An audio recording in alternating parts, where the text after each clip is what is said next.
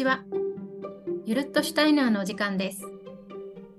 この番組は、シュタイナー教育に魅せられたイー・ボルドルフのメンバーたちが、シュタイナー教育についてのあれこれをゆるっとお話ししていくお話ラジオです。子育てのこと、暮らしのこと、シュタイナーを無理なくゆるっと取り入れるためのヒントになれば幸いです。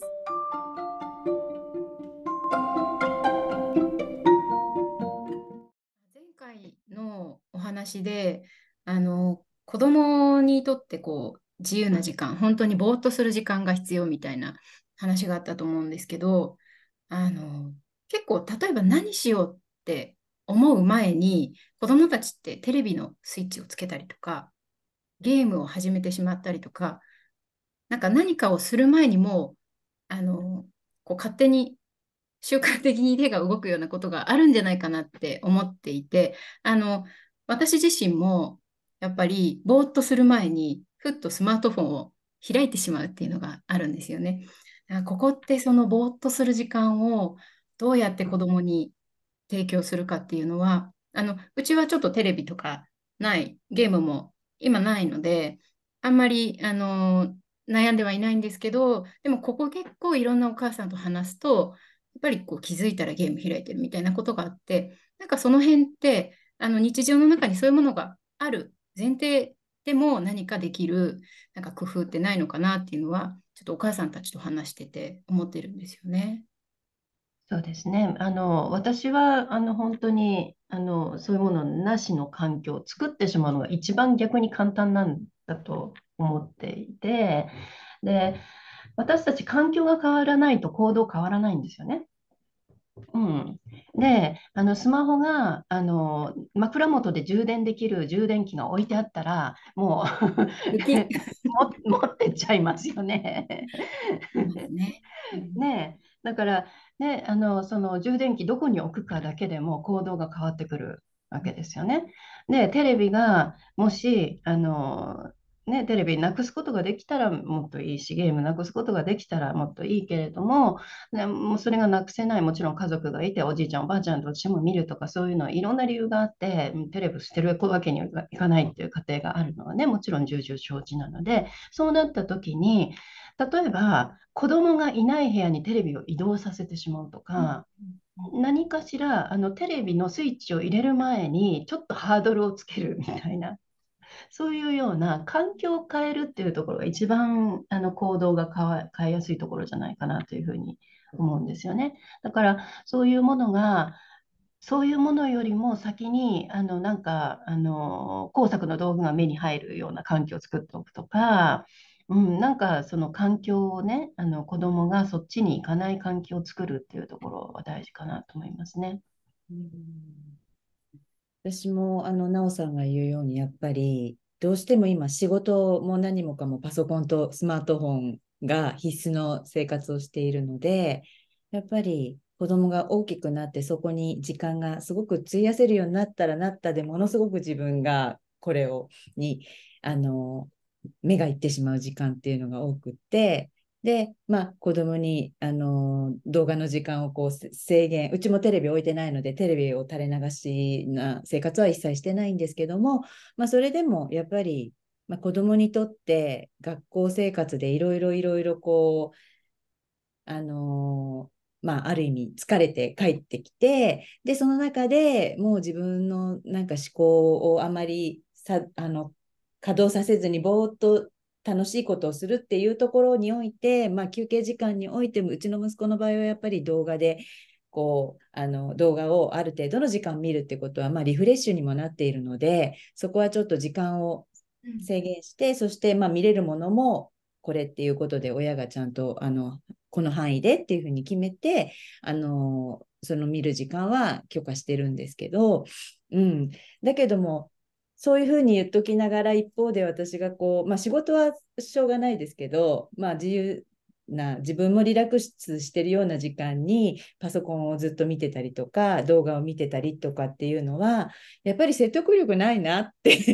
あのすごく自分で振り返って思ったんですよね。そう。だからやっぱりなんかそれを何時間も何時間も親が本当見本を見せてね、あのスマホじゃない生活を親も一生懸命やるっていうのは、なかなか急激には難しいと思うんだけど、例えば1時間とか、ここから1時間とか、ここからまあ1時間半とか、まあその負荷がないレベルで、あ、この時間は大人の私は読書の時間にしようとか、まあ、例えば手仕事が得意な方は手仕事の時間にしてみようとか、なんかそういうふうにやっぱりスマホとかパソコンではないことを親も楽しく落ち着いてやる時間っていうのを意識的に設けないとあやっぱり口でどんなに言ってても子供には説得力ないんだなっていうふうに 改めて今話を聞いて思いました。あうん、今の話聞いててあの、ね、リスナーさんいろんな方がいらっしゃると思うんだけれどもやっぱり子どもの年齢に応じて、ね、どういう対応するかっていうことは考えておいた方がいいと思います。で今千奈さんはあの中学生のお子さんがいるというところで中学生のお子さんの,、ね、あのお母さんとしての立場だからあのあの本当に見せないあの自分がその スマホ中毒になってる そのこと自体がねまずいぞっていうところ。それ本当に中学生とかね高校生になってる時にやっぱり自分が人生のお手本であるということももちろん大事なんだけれどもそれ大事。だけれども小学生とかねそれこそ就学前の子にそういうのがあのそういうそういう考えでいいかっていうとやっぱりちょっとそれは違うと思うんですよね。っていうのは小学生っていうのは小学生っていうか中学前7歳以下っていうのは本当にですねあのとにかく真似する存在なんですよね。それであの話で聞かせられる存在でもないわけですよね。であのもちろんお母さんがスマホ中毒になってたらそれ真似するのもあるんだけれどもそれ以前のところでやっぱりあのその存在があるだけでそれの真似するっていうのはあるんですよね。うん、で、中学生に対してだったら、あのね、これは仕事でやってるから、ね、パソコン使ってて、これクリエイティブなことやってるから、これはいいけれども、ただボロボーっと見てね、あの SNS 見てるの、これは良くないよって言った、ね、言葉では通じる。でも、幼稚園生にはそれは通じないんですよね。うん、だからもう本当に見せもう見せることさえやめてしまうっていうところがもうできることなら、ね、あの理想ではあります。なので、もう本当に、あの年齢に応じてねどう、何ができるかなって考えてくるところは絶対必要になってくるところですよね。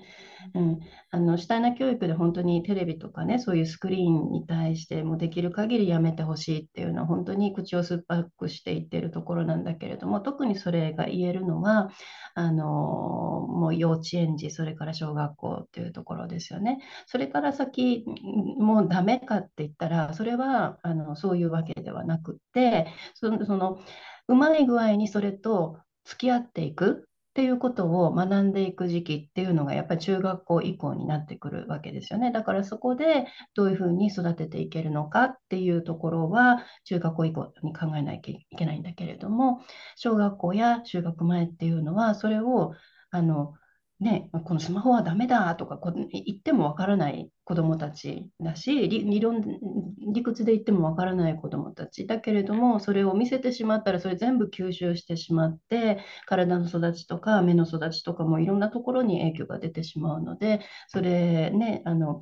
ちゃんとちゃんと育ってからねあのパソコンとか使うのは OK なんだけれども、それ以前のところをね、どれだけあのそういうところに露出させずに健康的に過ごさせてあげるかっていうところかなというふうに思うんですよね。まあ、難しいところだと思うので、私たち工夫しないといけないというところで悩みが出てきているところなんですよね、なおさんね。本当におっしゃる通りです。でも今のかよさんの話を聞いていて、やっぱりあのまだ話をしても通じないっていうことは大前提であるっていうのは私たちは、うん、あの知っておくことっていうのはあの必要だなと。うん、だからあるのにダメダメって言ってても、うん、何の効果もないし親子関係が逆に崩れてしまう。そうじゃなくって、環境でどんな風に我が家では工夫ができるかなっていうことをあの一歩考えてみるっていうのは必要かもしれないですね。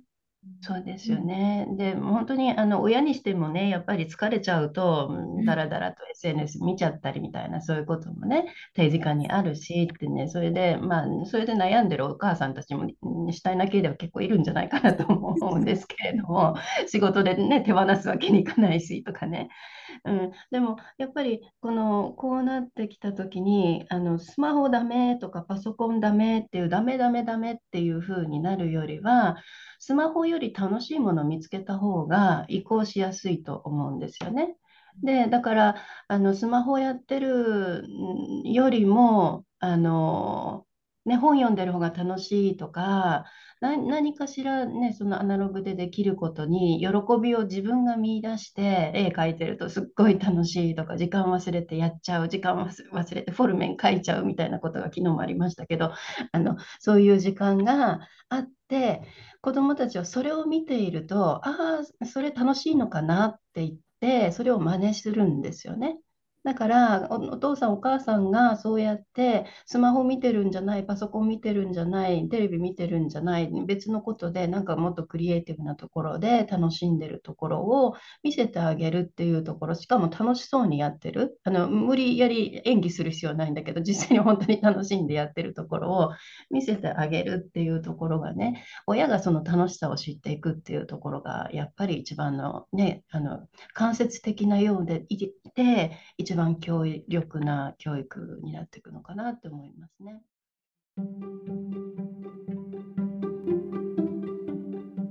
今回も聞いていただきありがとうございました。来週も引き続き主体な教育の観点から子育てや暮らしのヒントをお届けできればと思います。シュタイナーをゆるっと取り入れて日々の生活を豊かに。また来週お会いしましょう。